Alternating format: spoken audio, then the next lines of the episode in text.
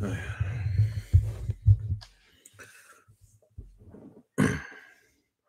大家好，今天是六月二十号啊，星期天，今天是父亲节啊，祝咱们所有的当爹的朋友们父亲节快乐啊！当然也包括我自己啊。今天有推送，那个老葛找不找这个咱们不管了啊。今天咱们还是讲一期这个老葛的话题。但是今天呢，我们要讲的这期话题，其实啊，跟老葛的一位前辈啊，另外一位身段特别柔软啊，柔软到已经脱骨无骨的状态的老先生啊，民国这个大师级的人物冯友兰教授有点关系。啊，这都是属于这个脱骨扒鸡这类的啊。这个大家小时候都吃过那种啊，德州扒鸡啊，就是一拽那个鸡腿的那个骨头哈，那肉全都稀里哗啦的掉下来了。这脱骨就是这扒鸡的啊最高境界。那么这种啊脱骨呢啊，这个也是啊中国这个政治文人的最高境界啊。啊有的朋友开玩笑啊，说老葛的待遇都赶上赵尔陆了啊，确实有这概念啊。好了，今天呢，我们先说这个，嗯，冯友兰教授啊。这冯友兰教授呢，不知道大家对他有没有印象啊？这是个大师级的人物啊。冯友兰之自述啊，这个人呢，在历史上是很有名气的啊。他呢。不光在这个解放前有名气，在解放以后呢，名气更大啊。他在晚年给江青写诗啊，这写诗呢也是写的时间比较寸啊。这个刚好就是江青要被抓起来之前啊，就是马上就垮台之前，给江青写了诗了啊。而且在一九七六年，大家知道啊，那时候天灾人祸不断，但是呢。这个冯友兰呢，这个诗情非常豪迈啊，写诗写的非常来劲儿啊。他说，这个一九七六年唐山地震的时候呢，他们住在地震棚里，然后呢，清华大学的党委会呢就把他叫起来了，说这江青同志来了。然后他跟江青同志呢，啊，在地震棚里啊还聊了会儿天儿。第二天一早晨啊，这个 江青。头一天吩咐的说：“这个冯老先生写点这个感想吧。”啊，第二天早晨，这个清华大学的党委派人就来取。然后呢，冯友兰写了两首诗，有一首诗呢，冯友兰没好意思啊，在这个呃他的自述里边提。但另外一首诗呢，写的也是够脱骨扒鸡的啊，大家听一下，我给大家念一下，基本上跟咱们这个洪秀全同志的那个。地转时为新地造，天旋永立新天朝，是属于一个量级的，多多少少有点僭越啊！你一个这个党外人士啊，居然跟这个无产阶级农民革命家、政治家、军事家、思想家、外交家洪秀全同志傍尖儿，这个多少有点僭越。但是咱们就听一下吧啊！无数英雄战地天，红旗高举到前沿，主席关怀如旭日。万众欢呼胜夜寒啊，就晚上都不觉得冷了啊！主席主席关怀如旭日啊，这这写的真牛啊！这是啊，这个呢是啊，我纠正一下啊，刚才说这清华大学党委会是口误啊，是北京大学啊，北京大学。那么。我们看一下啊，这位冯友兰冯大教授给江青写的这个感想，其实呢还不止于此啊。冯友兰当初啊没好意思写到这个书里的有有一段诗啊更厉害，这段诗呢是什么呢？叫“择天敢于做皇帝，亘古中华一女雄”啊，这是很厉害的啊。他把这江青呢比成武则天啊。对这个江青是极尽吹捧之能事，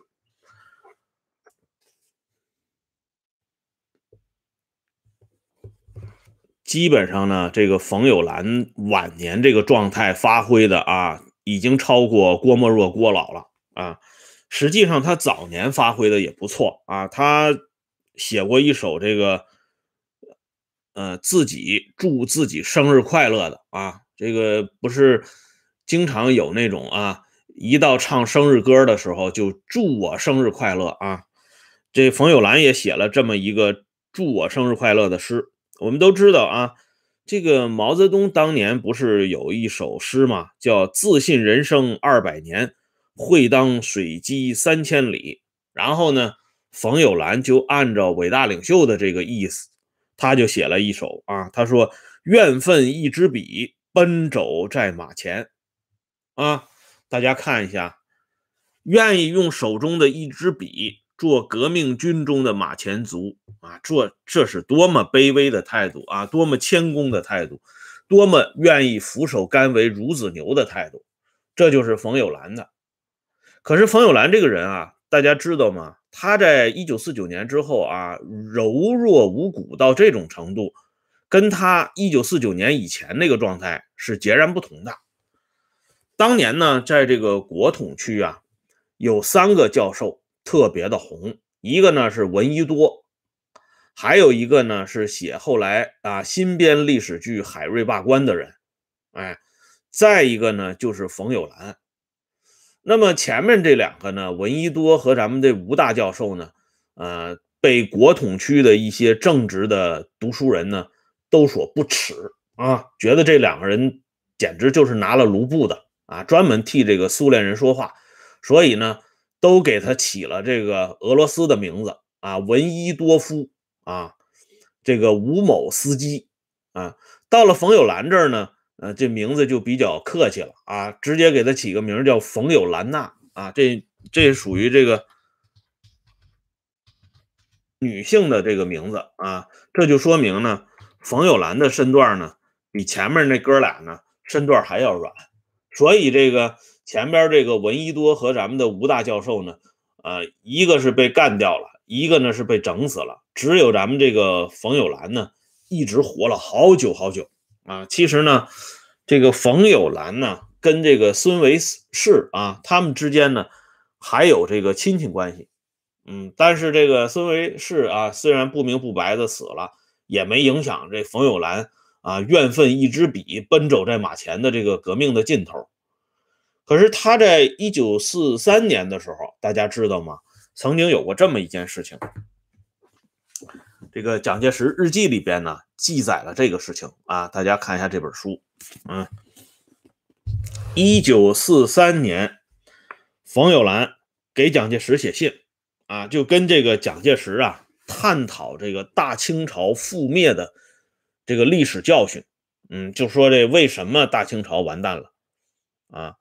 这个冯友兰的观点就是说，大清朝没有把这九年宪政啊搞下去。所以大清朝就完了，但是咱们现在啊，这个抗日战争呢进入到非常艰苦的时候啊，我们反而要接受清朝覆灭的教训，要把这个宪政啊进行到底。蒋介石看了之后啊，非常感动，感动到什么程度呢？蒋介石掉了眼泪了。说蒋介石啊也是实惠人呢，居然能让冯友兰这种人给忽悠成这个样子。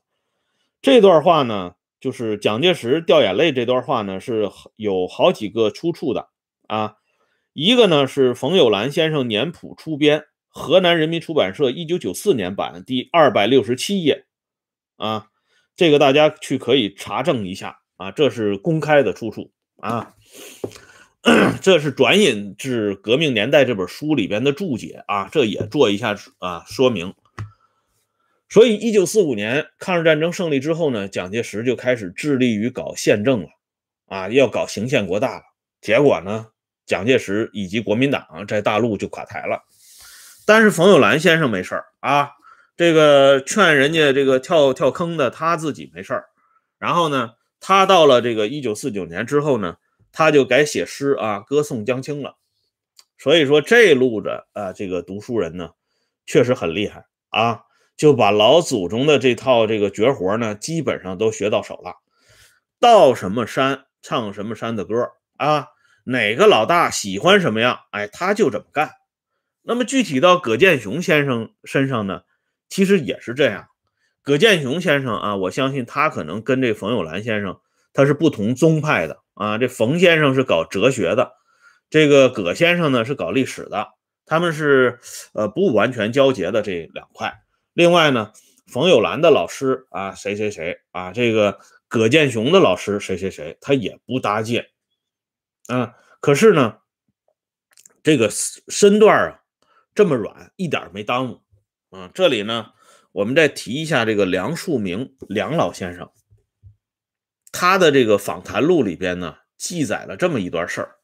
他说，当初这个批林批孔的时候啊，批的很严重的时候，北京大学的教授冯友兰，按说呢，这个，哎。咱们有朋友挺聪明啊，给葛老起个俄罗斯的名字，起的挺好啊，葛剑雄耶夫啊，这这名字起的很好啊，嗯，或者叫耶维奇啊，葛剑雄耶维奇，这个好像也比较这个搭啊，因为现老大不是这个，嗯，也有这个耶维奇的这个名字嘛，啊。呃，梁漱溟先生呢是这么回顾他跟冯友兰之间的关系的。他说：“这个冯友兰呢，论年龄比他小不了几岁，但是在五四运动前期啊，人家梁漱溟呢就已经在北大登上讲坛，是老师啊啊。而这个冯友兰这个时候只是北京大学哲学系的学生，所以年龄虽然差不了几岁，但是关系呢是师生的关系。哎，所以。”这个在上个世纪七十年代中期批林批孔运动的时候呢，呃，梁漱溟看到冯友兰在报报纸上写那个批这个孔子的话，一改之前啊自己非常吹捧孔孟这套东西的这个言论和论调，所以呢，梁漱溟心里非常不舒服。到了上个世纪八十年代中期的时候。啊，冯友兰在女儿冯中璞的冯宗璞的陪同下，啊，同这个梁漱溟见面。啊，冯友兰呢专门解释了自己的苦衷，啊，说自己为什么当初那么做。梁漱溟呢心里也就表示平和了一些。这是写在梁漱溟先生的问答录里边。但是后来啊，陪着冯友兰去见梁漱溟先生的。宗璞女士呢，她专门写了一本书，回忆她的爸爸冯友兰。在书里边呢，对这段故事呢，做了一个不同于梁漱溟先生的解读啊。这里呢，咱们就不纠缠了。但是呢，从这件事情上，我们可以看到，时过境迁之后啊，冯友兰先生毕竟对这个梁漱溟老朋友呢，做了一个交代。当然了，这个时候因为江青已经抓起来了，他怎么交代？那当然是按照。与时俱进的这个论调来进行，而梁漱溟本人呢，实际上呢，啊，他的骨头呢也没有像他自己或者是传说中的那么硬啊，他自己也给这个伟大领袖呢痛哭流涕的写过检讨，甚至晚年呢自己也非常悔恨，不应该用那种态度呢对伟大领袖啊，这些前辈呢已经做出了榜样，所以啊。为了尽可能的少走弯路，甚至是不走弯路，咱们的葛教授呢，就跟他的学生提出了两点要求啊。我还注意看了一下啊，葛教授的一个学生，他就专门写过这个啊一篇啊回忆葛教授的文章，就是我所认识的葛剑雄老师，大家上网搜一下啊。我是从他的那个文章里边看到的，这个文章呢，曾经还发表在《同舟共进》的杂志上。这篇文章里边呢，有两个地方啊比较吸引我，一个呢是说这个葛教授啊比较善于理财啊，大家都知道，你不理财，财不理你啊，这是一个现在经常流行的段子。葛先生一方面呢，这个善治学术，另外一方面呢，啊这个。这个这个钱呢，这个问题上，人家也是比较开通的啊，这一点我印象挺深。一会儿咱们接着说啊。再一个呢，就是葛教授对学生的期许和期待，要求学生呢做到两条：第一呢，不做书呆子。什么叫不做书呆子？识时务者为俊杰啊！做学问呢，不能死死抠书本要灵活，这是对的啊。问题呢，他这个书呆子的涵盖范围比较广啊，你不能就傻乎乎的就相信书本的东西，更主要的是要理论联系实际啊。第一个是不做书呆子，第二个呢是不做伪君子啊，这难度更高了。嗯。所以看了一下啊，葛先生教导学生的这两条，葛先生自己已经以身作则了，人家自己已经做出表率了，确实没做书呆子。人家呢现在是全国政协常委啊，还有噼里啪啦的一大堆其他的这个学术界呀的头衔那显然不能用纯粹意义上的书生来形容葛先生了。葛先生呢是一官一学，既当着官儿啊，又讲着学，所以绝非书呆子可可言啊。那么不做伪君子呢？那葛先生在回应杨争光先生的这个答复当中说的已经很清楚了：宣传有纪律啊，学术无禁区，历史是要为政治服务的。哎，所以呢，绝不是伪君子。这里啊。我自己啊，至少呃，至少我自己认为，葛先生绝不是伪君子，真小人啊，真小人呐！伪君子没有意思，要做就做一个真小人。咱们中国传统的这个民间的概念当中呢，也认为真小人比伪君子更可爱。反正都是要跳这个罗圈舞的，那何必还穿个裤衩呢？要裤衩干嘛呢？索性啊。用这个陈老总的话，陈毅的话讲，洗澡下楼啊，脱的是一干二净啊，不留一点痕迹，就是这样的，嗯，所以呢，咱们看一下这葛先生比起他的前辈冯友兰教授也好啊，梁漱溟先生也罢呀，灵活的多啊。那么这个书呆子另一个层面呢，就是长袖善舞。这个葛先生的学生介绍过啊，葛先生在这个他买一个房子方面啊，是很有一些先见之明的。当时他在浦东买的那套房子，后来增值了不少啊。这个学生呢，还特别羡慕葛先生的这套房子啊。至于这个其他方面的，那是人葛先生个人的这个私事啊，我们也啊不了解那么多，我们就不谈了。总之呢，这葛先生留给。这个他学生的这两个啊教诲特别重要。我跟这个葛先生的一个学生还曾经在互联网上有过一个交道，打过一段交道啊，有这么一点小缘分。当然了，人家这位学生呢，如今也已经是博士生导师了，人家肯定不记着我这么一号了。哎，但是这个学生身上呢，就着实的体现出葛先生的教诲的痕迹。第一，不做书呆子。第二呢，不做伪君子。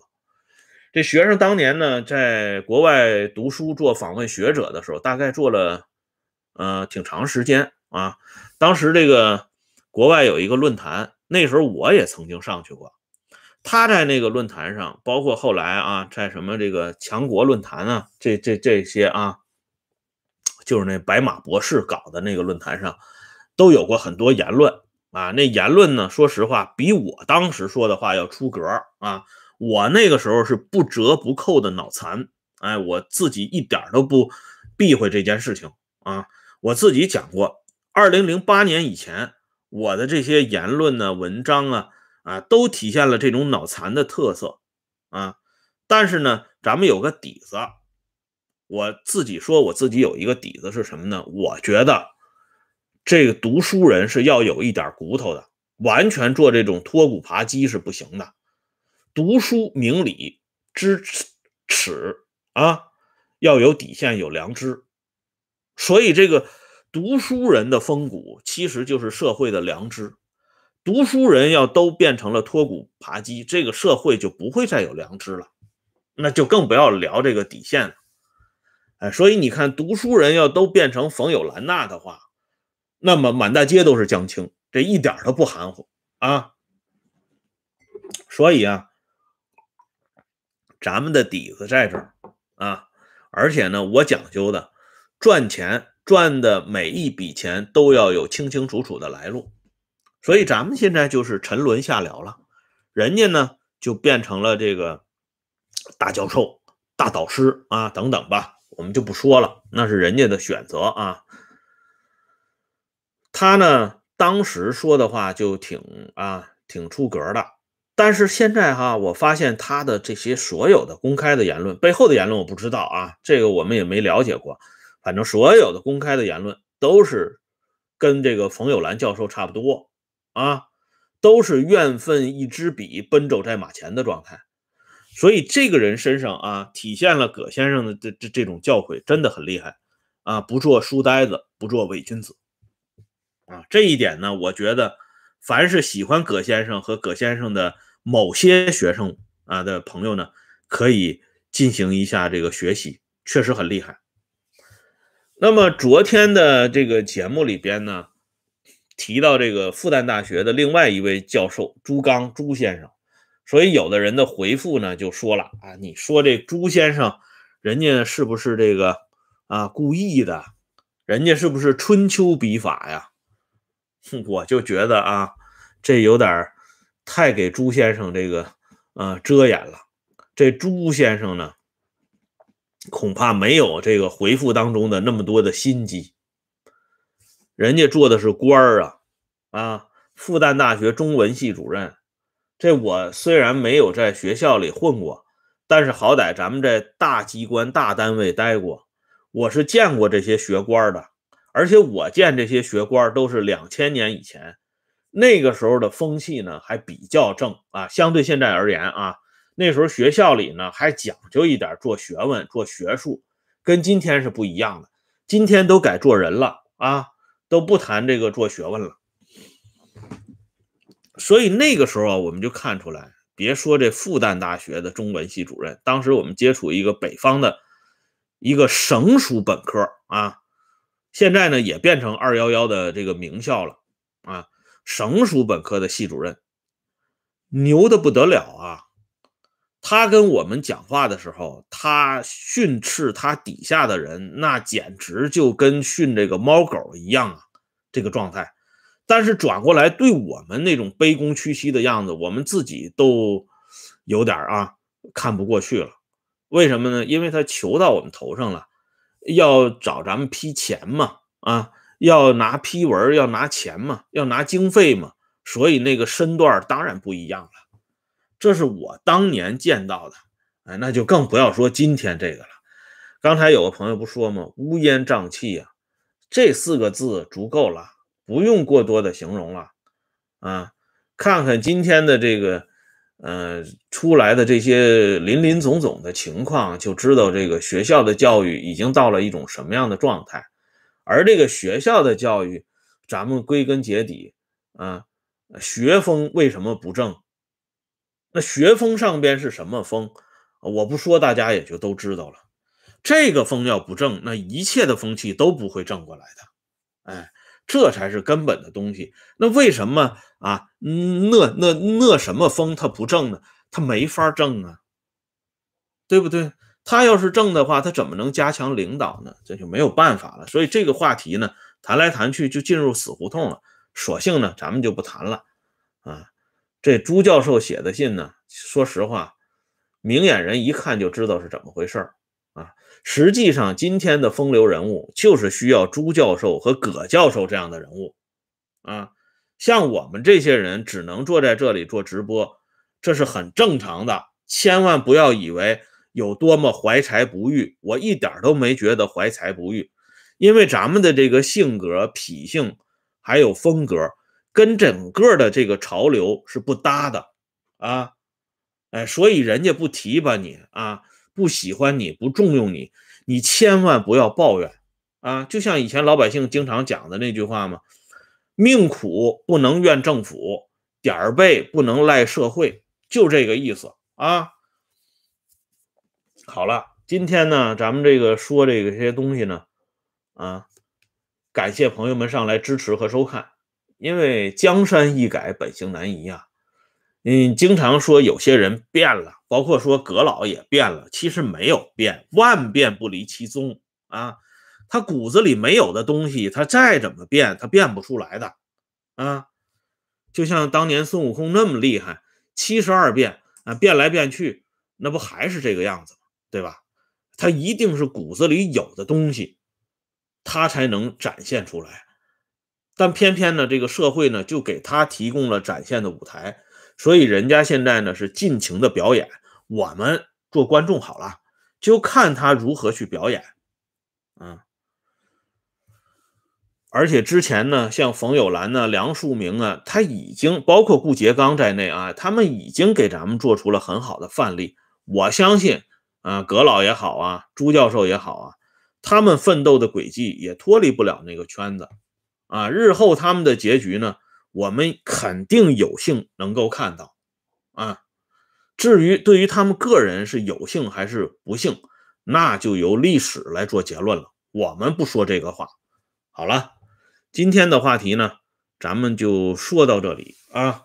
一会儿呢，咱们再聊一期这个斯大林的事情啊。最近呢，老有朋友这个说啊，讲讲这个前苏联的一些故事啊，正好有一个斯大林的这个小话题，咱们一起来探讨一下。好了，再见，欢迎大家关注“温相说时政”啊会员频道，周一到周五每天都有更新。